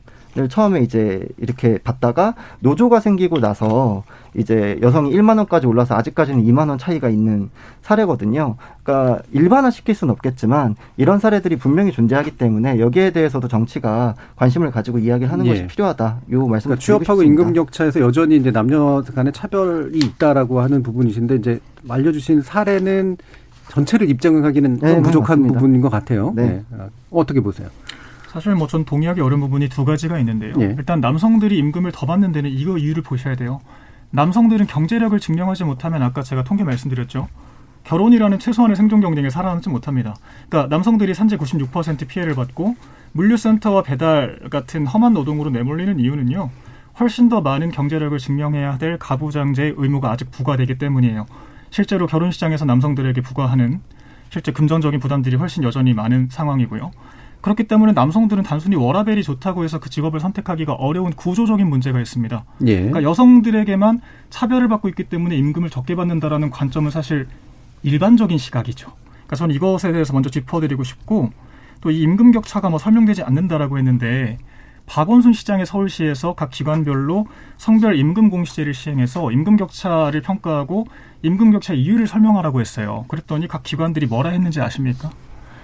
다양한 뭐 근속 연수나 뭐 업무의 강도, 시간 이런 것들의 차이가 있지만 생산성의 차이가 나기 때문에 임금 격차가 난다라고까지 해명을 했습니다. 박원순 시장 하에 있던 기관들이 말이죠. 네. 그러니까 사실 임금 격차라는 것은 그 원인을 근본적으로 해석하고 그 문제를 해결해야 될 문제지 뭐 해결되지 않는다고 해서 막연하게 그냥 이건 성차별의 문제다라고 치부해버릴 치부해버릴 문제는 아니라고 생각합니다. 알겠습니다. 네, 자 이제 예. 그 좀 전에 가부장제를 없애야 된다는 게 국민의힘의 주장이었는데 어, 이제는 가부장제 때문에 임금 격차가 당연하다는 식의 논리는 어, 저는 아니, 논리적 예. 그 논리는 아니었던 것 같고요. 네. 예. 가부장제가 해체되는 과정에서 과도기에서 남녀 모두가 각자의 네. 고충을 안고 아니, 있는데 네. 남성들에게도 주목을 해야 예. 한다라는 아까 거죠. 말씀하신 이야기를 네. 제가 이해를 한 바를 말씀을 다시 한번 드려보면은 네. 가부장제가 문제다. 가부장제는 존재한다라고 말씀을 하셨고요. 첫 예. 번째는. 근데 이제 가부장제는 남성에게 구조적인 차별이 있는 구, 제도다. 그러니까 여성에게뿐만이 이야기를 아니라 남성도 부담을 느낀다 얘기죠. 모두에게 있지만 여성에게는 차별이라는 그러니까 여성에게도 구조적 차별이 있다라고도 어, 이제 하시는. 거죠. 네. 남녀 모두 각자의 그러니까 그것을 차별이 있죠. 이제 네. 철폐하는 가부장제를 철폐하는 방향으로 나아가야 된다라고 말씀을 하시는 그 거죠. 과정에서 여성의 네. 유리 천장과 남성의 유리 바닥 모두에 주목해야 한다는 거죠. 예. 그러니까, 그러니까 지금까지 임금의 차이를 둬야 될까요? 차이를 둬야 된다 말씀드린 적 없습니다. 남성이 더 많은 의무를 갖기 때문에 더 고된 노동을 참여할 수밖에 없다라고 말씀을 드린 더 거죠. 많은 의무라는 네. 게전 사실 객관적으로 그러니까 어떤 것들인지 이를테면 남성은 인형 모르겠습니다. 군대, 네. 군대 갔다 와서 서른 살 때까지 적어도 전세 뭐 대출 받아 껴서 살 수 있을 정도는 모아야 하는 게 일반적인 결혼 시장에서의 현재 통계가 자, 나오는 수치잖아요. 예, 예. 그러니까 네. 예를 들면 남성이니까 돈을 더 줘야 된다라고 돼 있는 것이 아니라 남성 스스로가 그런 선택을 할 수밖에 없는 문화적 상태에 놓여져 있다. 요런 네. 쪽에 좀 가까운 얘기 같고요. 요 정도로 정리하겠습니다. 자, 마지막 지금 병역 문제가 얘기를 해야 돼서요. 자, 병역제도 관련 공약들도 어, 일부는 좀 비슷해지고 있는 측면들도 좀 있는데 일단 국민의당 안철수 후보 관련 공약 한번 보죠. 김근태 최고위원. 네, 일단 기본적으로 현대전에서는 공군력, 해군력 중심의 이제 첨단 무기 운영이 굉장히 중요하다라고 생각을 하고 있습니다. 근데 그 첨단 무기 운용에 있어서 그런 거를 이제 사병에게 좀 전담시키기에는 무리가 있고 예. 그래서 전문 부사관이 확대될 필요가 있다. 그래서 이제 육군력을 조금 이렇게 줄이고 그러니까 사병을 절반 수준으로 15만으로 줄이고 그리고 전문 부사관을 대폭 확대해서 이제 고, 그런 방향으로 나아간다면 그게 어떻게 보면 준모병제다. 준모병제. 라고 네. 이제 볼 수 있는 것이죠. 그래서 준모병제 공약을 이렇게 진행을 했고요. 그리고 사실 이제 군대에서 복무하는 이제 20대 초반의 남성들에게 처우 개선을 해야 되는 거는 모두가 동의하는 바일 겁니다. 근데 이제 그 부분에 있어서 어 우리가 어떻게 어, 이 국가 전반적인 재정에 무리가 없이 진행이 될 수 있을까 좀 고민을 해봤는데요. 음. 일단 전역 이후에 이제 사회 진출을 원활하게 하기 위해서 이제 천만 원의 전역 장봉 지원금을 주겠다라는 예. 공약까지 이렇게 이어졌습니다. 예, 일단 이제 그 육군의 병력이 좀 많이 집중되는 육군의 전반적 병력 규모를 줄이고 전문 부사관을 확대해가지고 준 모병제를 채택한다. 네. 그다음에 전역 시에 어느 정도 좀 보장이 될 수 있도록 한 천만 원 정도를 지급하는 네. 그런 지원 방책까지 이제 얘기를 해주셨는데요. 자, 그럼 이거하고 좀 유사해 보이는 게 지금 이재명 후보 측의 선택적 모병제거든요. 네, 맞습니다. 예. 어, 우선 징집 인구가 줄고 있고 또 이제 기술의 발전으로 이제는 고도화된 전문 군 인력이 필요한 실정이라서요. 이제 모병제로 가는 것은 사실 당연한 수순인데 당장 이것을 전환하는 데는 한계가 있고 그렇기 때문에 좀 실현 가능 어, 실현 가능한 방향으로 접근하기 위해서 좀 선택적 모병제를 제안을 했습니다. 그래서 어, 징집병과 기술 집약형 전투 부사관 모병 가운데 선택할 수 있게 하는 건데요. 음. 어, 내용은 좀 국민의당과 비슷할 것 같습니다. 징집병 규모를 15만 명으로 축소하고 또 행정, 군수, 교육 분야의 전문 군무원을 5만 명 정도 충원을 하는데요.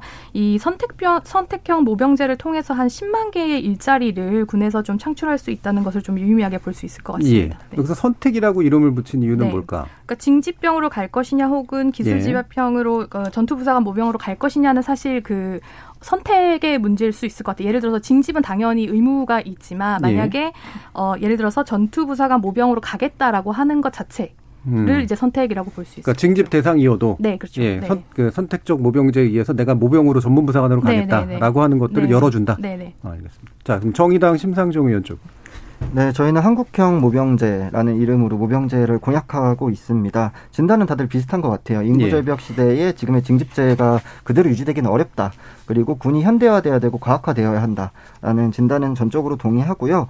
여기에 덧붙여서 저희 같은 경우에는 성별, 인종, 학력 이런 것들에 대해서 모든 영역에서 평등한 평등 군대가 돼야 된다. 이 측면에서도 모병제가 필요하다라는 이야기를 하고 있고요.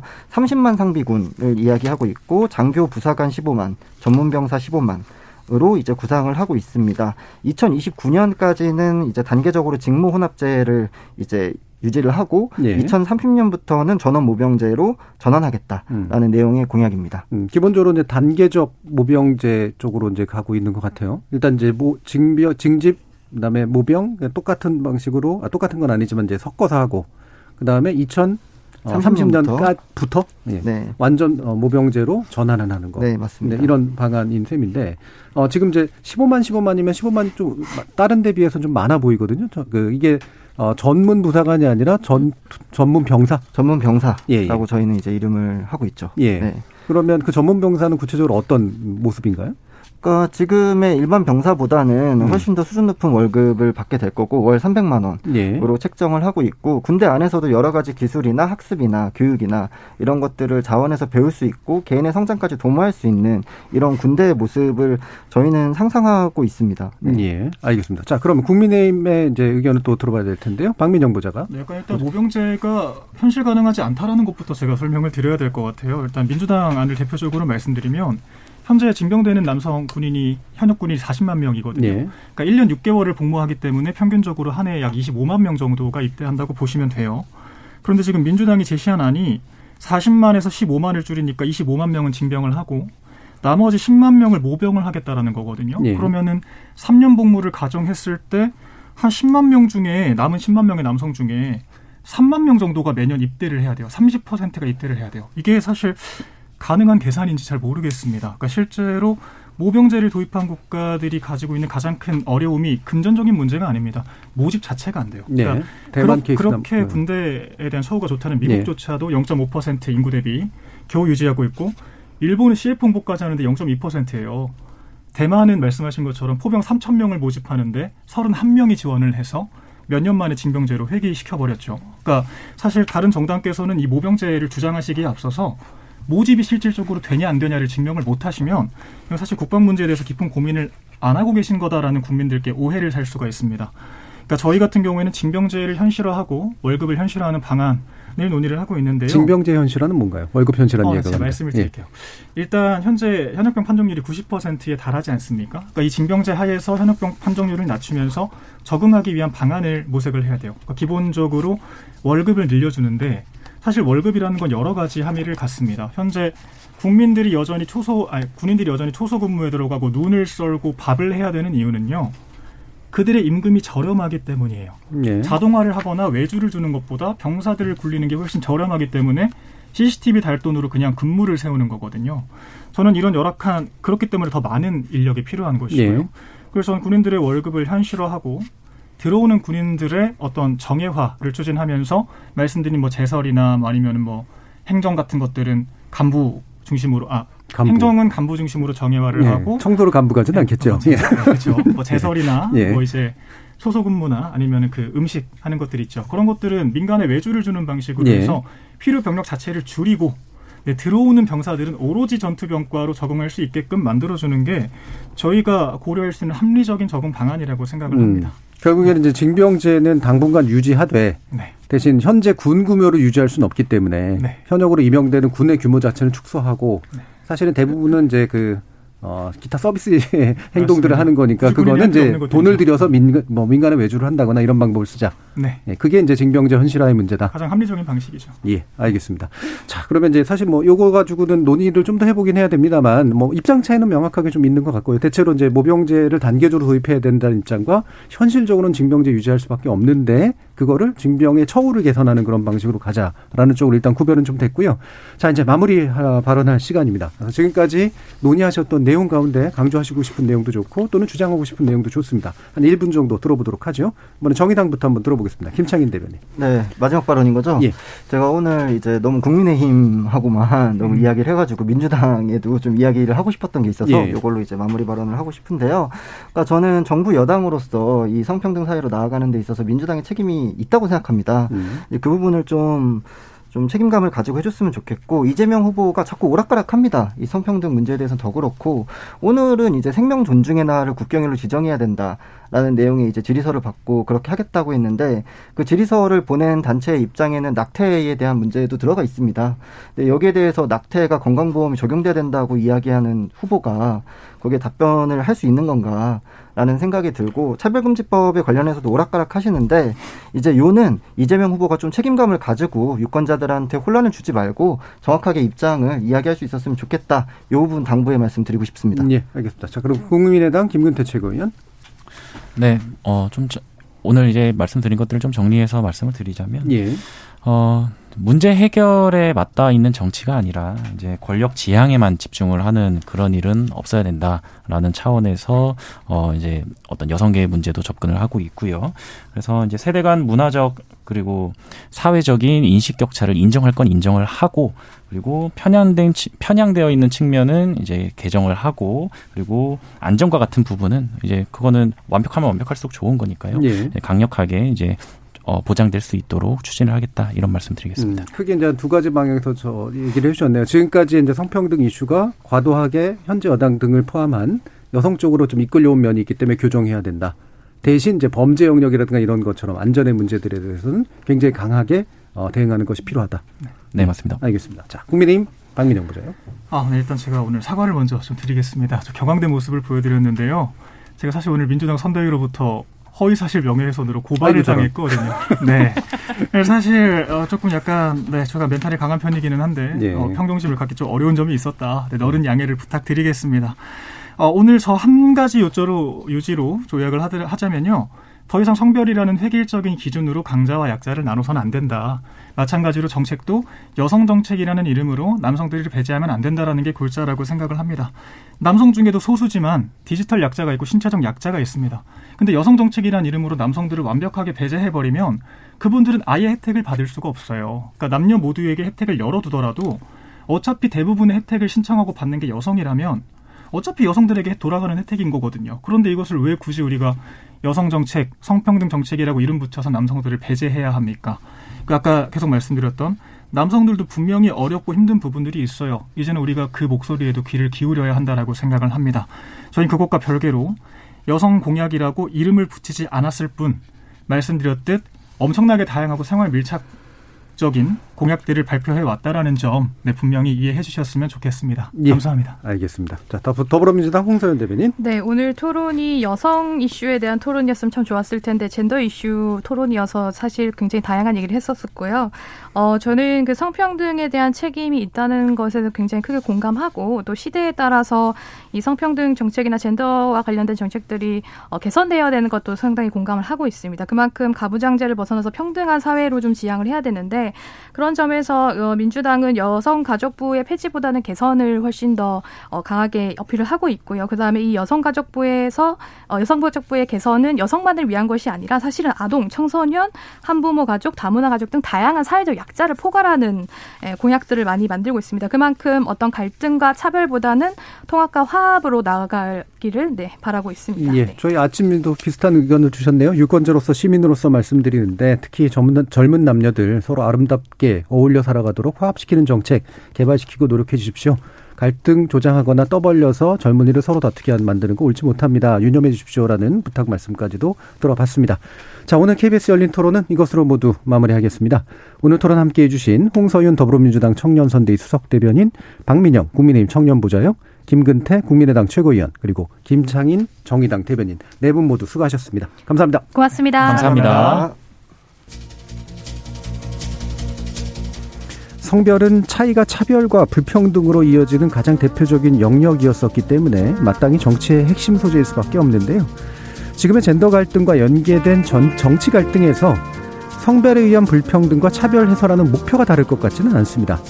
자, 그럼 문제 인식과 진단이 달라서 생긴 걸까요? 아니면 그저 방법론적 차이로 인해서 발생되고 있는 걸까요?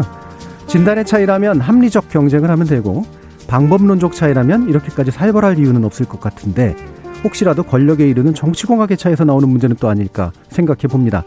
지금까지 KBS 열린 토론 정준이었습니다.